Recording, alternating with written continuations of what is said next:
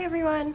So summer at LSE is in full swing and I thought I'd help provide a little bit of insight into what studying at LSE during the summer is like. From mid-June through mid-August, LSE hosts its annual summer school program, so campus is actually quite crowded. Um, then of course there are all the postgrads like me scrambling to finish our dissertations, and I'd say scrambling is probably the right word for it. Um, but the good news is there's still plenty of space to study actually. The library is a great place to work even in the summer because it's got all the resources you would need to write, plus they just got some new computers on the first floor, which I am a huge fan of.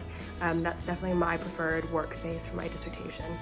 And the Student Union, or the SU, is also a great option since it's never packed the way it is during the school year.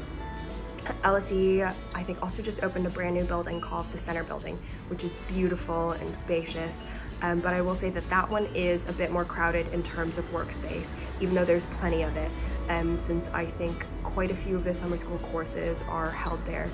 But that does at least encourage you to do work because you're surrounded by other people who are working hard and they're focused, so that helps. Um, and I'd say the most difficult part about actually studying at LSE during the summer is the fact that the weather is often so gorgeous, warm, and sunny outside that you feel almost bad about being indoors. Um, I think that's why it's really important to also make sure that you do get outside for a nice walk or a lunch break because there's beautiful greenery on campus at Lincoln's Inn Fields that's perfect for enjoying the weather.